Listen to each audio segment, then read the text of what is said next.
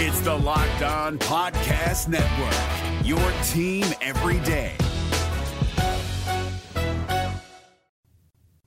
Welcome into Hitting Hard with Jon Chuckery here on Locked On Sports Atlanta. Today on the show, will Carter be hurt in the long term? Could Pitts be our new wide receiver two? And should, as one writer this suggests, the Hawks listen to offers on trade? It's all next. It's Hitting Hard with Jon Chuckery, Locked On Sports Atlanta. This is Hitting Hard with Jon Chuckery, part of Locked On Sports Atlanta. And it starts now.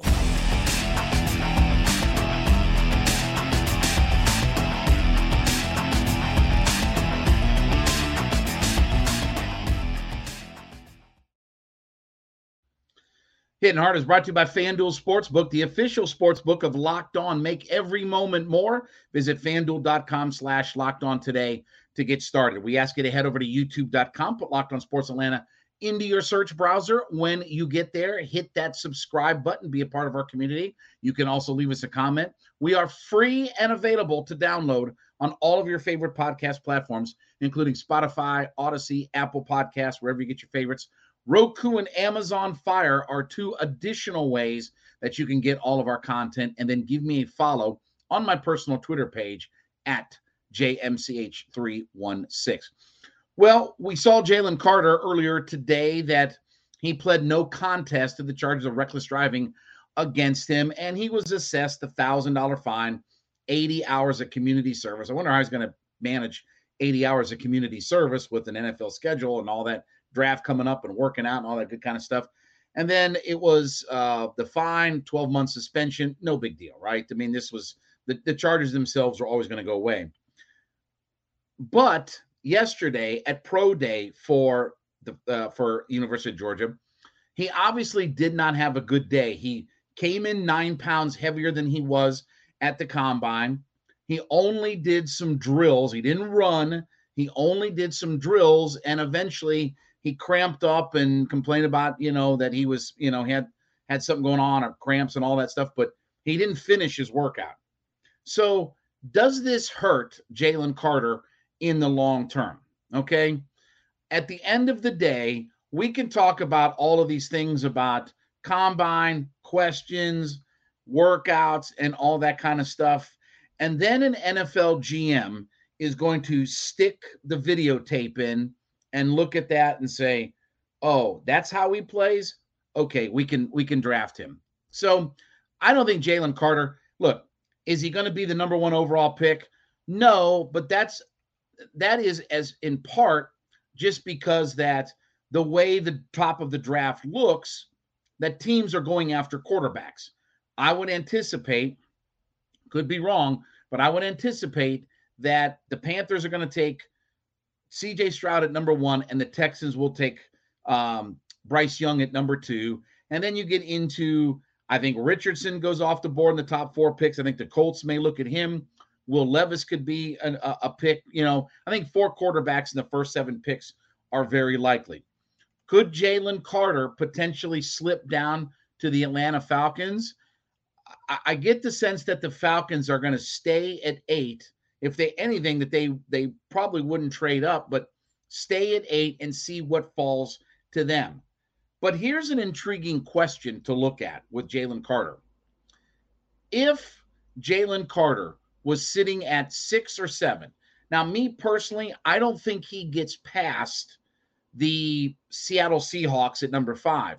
But if Jalen Carter was sitting at six or seven, would the Falcons be willing to trade up? Would you be willing to trade up a spot or two to get your hands on Jalen Carter? And uh, listen, my my opinion, and I don't know that the Falcons would do this, but my personal opinion is if it's only a spot or two, then I would move up. If if he was sitting there at seven, and you know, I guess it's I think it's the Las Vegas Raiders or the El Segundo Raiders or the Cucamonga Raiders, whatever city they're in right now. The Raiders, I think, sit at number seven. I would be very tempted to go get a Jalen Carter. Now, again, I've said, you know, Stroud, if he fell to eight, that's the pick I would make. but but those are probably unrealistic scenarios. And I don't think that Jalen Carter falling to eight is a very li- realistic scenario. I still think Will Anderson is going to be the top guy taken off the board somewhere in that first seven picks. But it would be fascinating to see if the Falcons would bite. You know, this goes back to the, and, and I know different times, different circumstance, but remember when the Falcons had the number six pick and they drafted Jake Matthews, okay? The number five pick in that draft was Khalil Mack. Now, it's not that the Falcons didn't desperately need, because remember we had that whole conversation Taylor Lewan, Jake Matthews, um, who's the guy from uh, from Auburn, Greg, uh, or uh, sorry, um, I forget the other tackle. But anyway, the, the discussion was about taking an offensive lineman, but then Greg Robinson. Um, so the discussion was uh, with the with the Raid and the Raiders were actually the team ahead of the Falcons at that point. Would you have traded up a spot or two to go get Khalil Mack? And I'm not saying that that was a game changing decision for the Falcons. I mean, Jake Matthews has been a really good player and a really solid player for this franchise. But how different would the franchise have looked if they had gotten up and gotten Khalil Mack? How, how much different would the defense have looked over the last decade if Khalil Mack was here? If the Falcons see Jalen Carter sitting at number seven, how tempting is it to maybe go up and try to make a deal like that? But I get the sense that the Falcons are going to stay at eight and they're going to let everything kind of fall down to them because I do think in the first seven pick, the, the first seven picks ahead of the Falcons, I think four quarterbacks are going to be taken. Four quarterbacks would be taken. The question would be if if Jalen Carter fell to number seven, would the Raiders bite on drafting him or a Will Levis? Because a lot of people have linked Will Levis, even with Jimmy Garoppolo in the fold, looking at your long term answer at quarterback. Okay. Not just for a couple few years, but your real long term answer at quarterback. And a lot of people, you know, mock draft their way to saying that Will Levis might be the guy at number seven for them. But you wonder if they would pass on Jalen Carter, if they would pass on a talent like that. Because again, when you look at the tape and you look at his game wrecking ability, there's no doubt that he is worthy of being the number one overall pick from a prospect perspective and and what his talent is or anything like that. It's not a matter of he's not worthy of a number one pick. And I do think that there is going to be some sliding of Jalen Carter, both for some of the questions he's having to answer, both for a little bit of his workout, but more the fact that he is looking at a whole bunch of quarterbacks that are going to get taken ahead of him, that teams are positioning themselves to go draft their young quarterback. And when you have Stroud and Bryce Young, there's a lot of appeal and allure to drafting those kinds of guys. Everybody's always looking for their franchise quarterback, and teams will reach before they even reach for a defensive tackle. Teams will reach to go get their quarterback because without that position, you feel like your franchise is never going to get over the hump. But it would be interesting to see if Jalen Carter gets, if he gets past Seattle, gets into number six and potentially number seven, would the Falcons make a move to go up there? Me personally, if I'm the GM, I definitely would trade up a spot or two. Not the number one or anything like crazy like that. But if it is a spot or two, then I absolutely make that deal because you see that all the time. Nowadays in the NFL draft, Teams trade up one to maybe two spots at most. Most teams are not willing to go jump way up to go get a player. Save the Carolina Panthers, but even Jacksonville last year could not dump off the number one pick. But a spot or two would be very intriguing to maybe potentially go up and get him. All right, let's talk about our friends over at FanDuel. Listen, FanDuel is America's number one sports book. And as we're winding down the NBA season, go to fanduel.com uh, today and sign up and get your no sweat first bet where you can win as much as a thousand dollars in bonus bets if your first bet doesn't win. FanDuel Sportsbook app, it's safe, secure, super easy to use. You can bet on everything from money lines to point spreads to everything in between. And FanDuel even lets you combine your bets for a bigger payout with the same game parlay. So head to fanduel.com slash locked on fanduel.com slash L-O-C-K-E-D-O-N today. Claim your no sweat first bet, where if you don't win that bet, you can get as much as a thousand dollars in bonus bets. It's fanduel.com slash locked on. Make every moment more with FanDuel, the official sportsbook betting partner of the NBA. So Jonnu Smith was one of the pieces that the Atlanta Falcons picked up in a trade. And he's obviously a tight end. And, you know, he had time with Arthur Smith. Now, with Jonnu Smith in the fold, and, and obviously Parker Hesse and some of these guys, whatever, but with Jonnu Smith in the fold, he is definitely a get down the field, can catch the football, only had two drops, you know, on 27 receptions last year. He is definitely a guy who can stretch the field. Now, he didn't do as much of that last year, but he has had years where he's been 12, you know, almost 13 yards per reception. So he can get some yardage, chunks of yardage. But the question becomes this with a Jonnu Smith, who's played in Arthur Smith's offensive system and did really good things and in Tennessee. And certainly he was a guy that Arthur Smith was able to maximize. And Jonnu Smith has said nothing but really good things about Arthur Smith being here in Atlanta. He wants to be an Atlanta Falcon because he flourished under Arthur Smith's offense in Tennessee. But it does raise the question could we see Kyle Pitts slide out and potentially become a number two wide receiver? So if you have Drake London on one outside wide receiver, you've got Jonnu Smith lined up at your tight end position. Could you see Kyle Pitts slide out? Could could he eventually take advantage of his athleticism, his speed, his catch, all the different things about because again, if we're talking about a true unicorn, right? A true unicorn, I could see this very much happening with Kyle Pitts. I, I very much could see that he plays more wide receiver than he is as far as a tight end. You know, and look, when you have that size, speed combination of everything, you you definitely want to do some different things with a Kyle Pitts. But Jonnu Smith is a guy that maybe allows this Falcons offense to do some different things with him. I don't think that's a bad idea. I don't think that honestly, if you're splitting Kyle Pitts out wide, I don't think that's a bad idea to put him out there and, and maybe make a mismatch on a corner. Take his size and speed and ability to catch and, and line him up against a corner and say, okay, here we go. We're going to throw the ball up to you. You know, and uh, again, you could you could get Jonnu to, to track down field and, and come down the seam over the middle of the field. You could do some different things with him. But I would be very much intrigued by the idea of Kyle Pitts splitting out wide and using his athleticism to see what he can do. Because at some point, you know, and we've talked about this in the past, I think just a month or two ago, we've talked about look, we got to have Kyle Pitts have a breakout kind of year. Well, it's a thousand yards. Okay, a thousand and twenty-six yards is not a breakout year. I'm talking about 1,400 yards and 10 touchdowns. I'm talking about that high caliber. Again, Ja'Marr Chase level numbers, Travis Kelce level numbers, where you're 14, 1500 yards and 10 touchdowns. Are we going to throw it a whole bunch? Are we going to throw it 600 times like Matt Ryan did?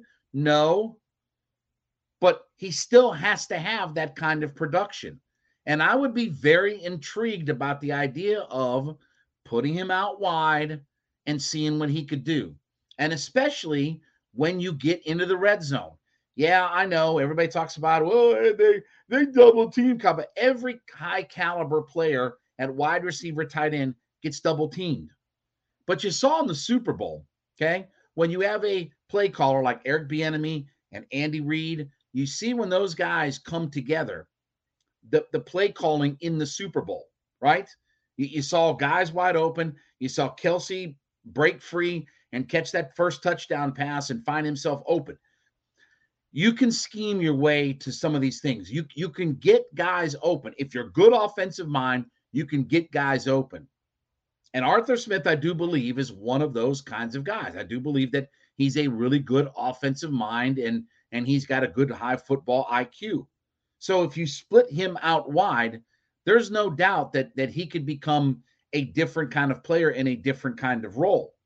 And I would I would think that Kyle Pitts wouldn't mind being more of a wide receiver because you know those guys get paid a lot more dollars than say your average tight end.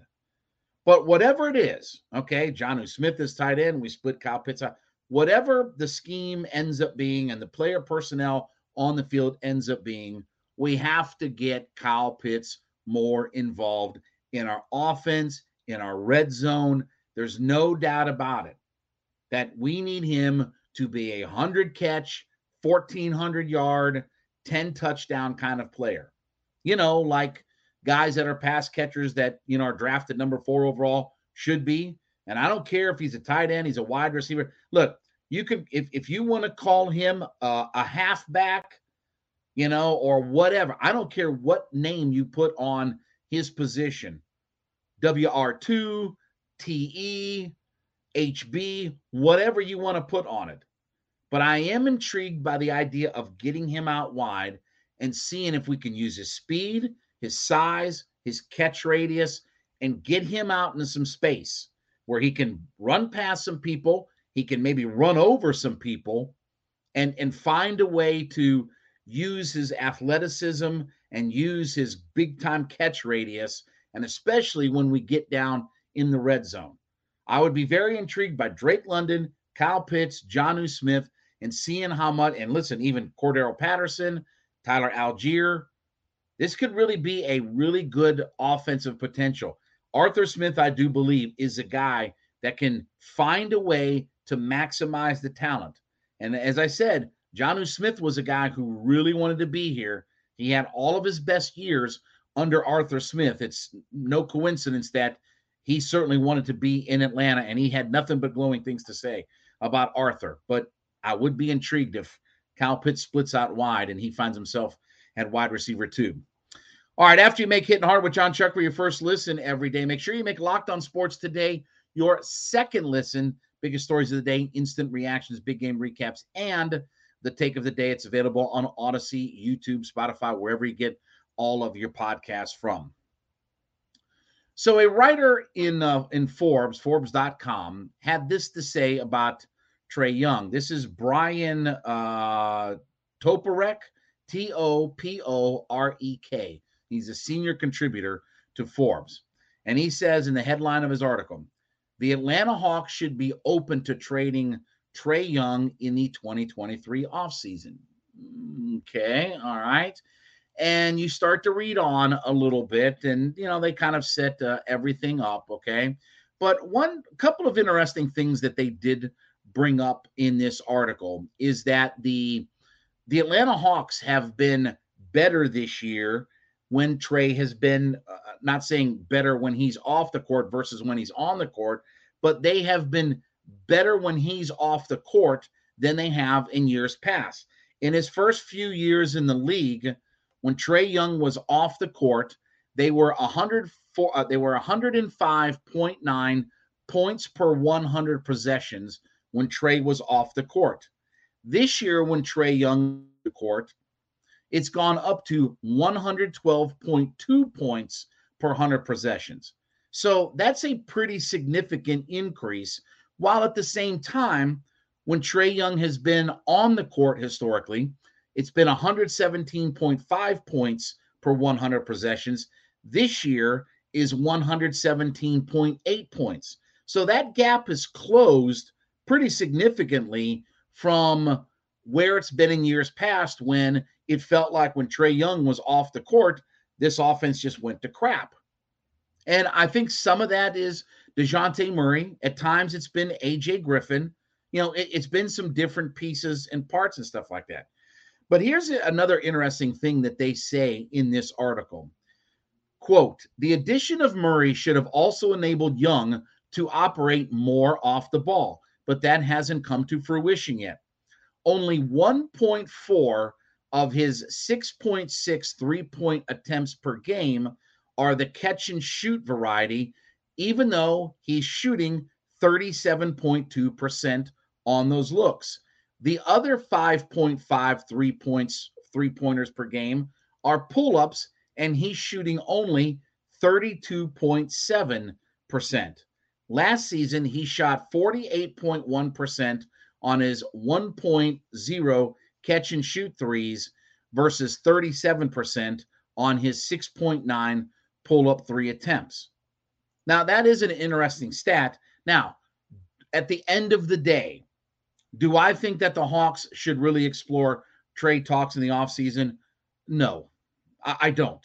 Now, if at the end of the year, okay, at the end of next season, if this franchise is still stuck in the mud and going nowhere, then maybe we can have those discussions.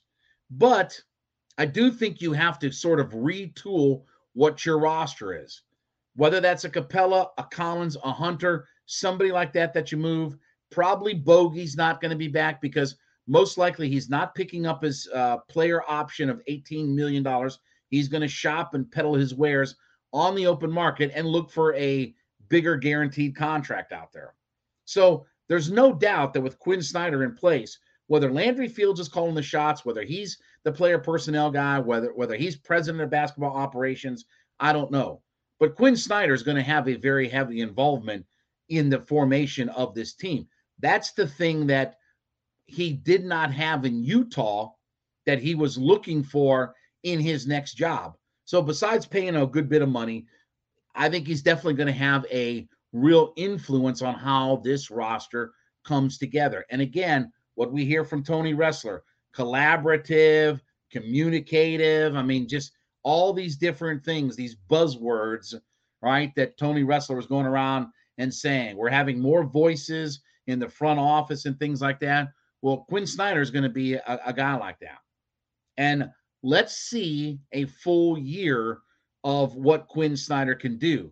Because again, the thought was, and this was from the front office, that we want to consistently be a top 10 offense and a top 10 defense. Now, the article does go on to talk about some of Trae Young's deficiencies, but I will say that for his deficiencies, I definitely think that he has played better defense, and especially over the last few weeks that Quin Snyder was here. He's more active with his hands, he's creating more steals.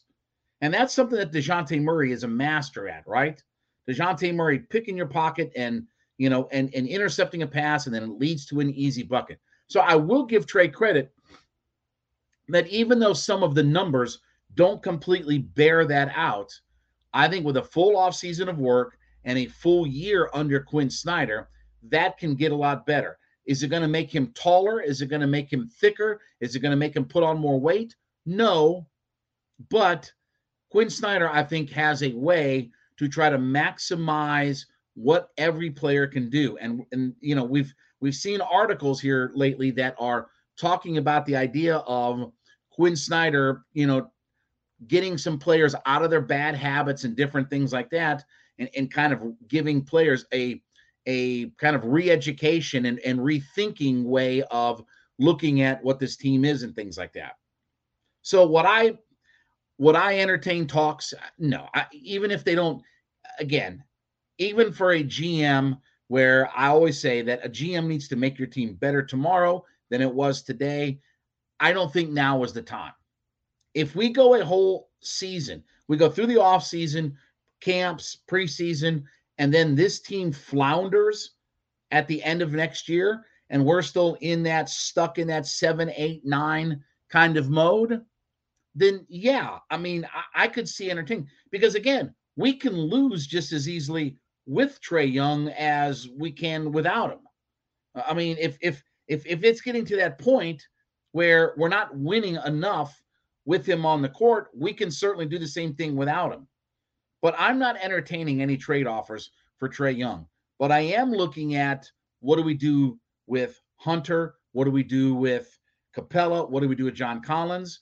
And maybe this is part of the reality is getting ourselves under the luxury tax. How much does Tony Ressler want to get into the luxury tax? He can say he doesn't veto trades based upon that, but he's shown no ounce of desire to get into the luxury tax. And he's even said if it's appropriate, or I expect us to be a better team when we go into the luxury tax, competing potentially for an NBA championship. So I don't think right now is the time to be looking at trying to see gauge the room, gauge the temperature of other franchises. But I definitely think that we can certainly have some discussions about Capela, Collins, DeAndre Hunter, maybe even, in all honesty, DeJounte Murray, because if you can't figure out a way to sign him long term, you've got to move him for some pieces and parts and things like that. So I'm okay with literally everybody else on the roster having serious discussions about trade. Everybody else on the roster. I don't think right now, though, is the time to be talking about Trae Young and potentially trading him somewhere else. I, I, I don't think that that discussion needs to happen for at least another year before we would explore anything and, and explore whatever opportunities may come out there. All right, well, thank you so much for making Hitting Hard with Jon Chuck for your first listen every day. Make sure you make Locked On Sports today your second listen. The biggest stories of the day, instant reactions, big game recaps, and the take of the day. They're available on Audacy, Spotify, YouTube, wherever you get your podcast from. We ask you to head over to youtube.com, put Locked On Sports Atlanta into that search browser. When you get there, hit that subscribe button. Be a part of our community as we try to grow to 6,000 folks on our YouTube page. You can also leave us a comment. We are free and available to download on all of your favorite podcast platforms Spotify, Audacy, Apple Podcasts, wherever you get your favorites from. Also, Roku and Amazon Fire are two additional ways that you can check out all of our content. And then give me a follow on my personal Twitter page at JMCH316. We'll wrap up the week tomorrow. This has been Hitting Hard with Jon Chuckery, Locked on Sports Atlanta.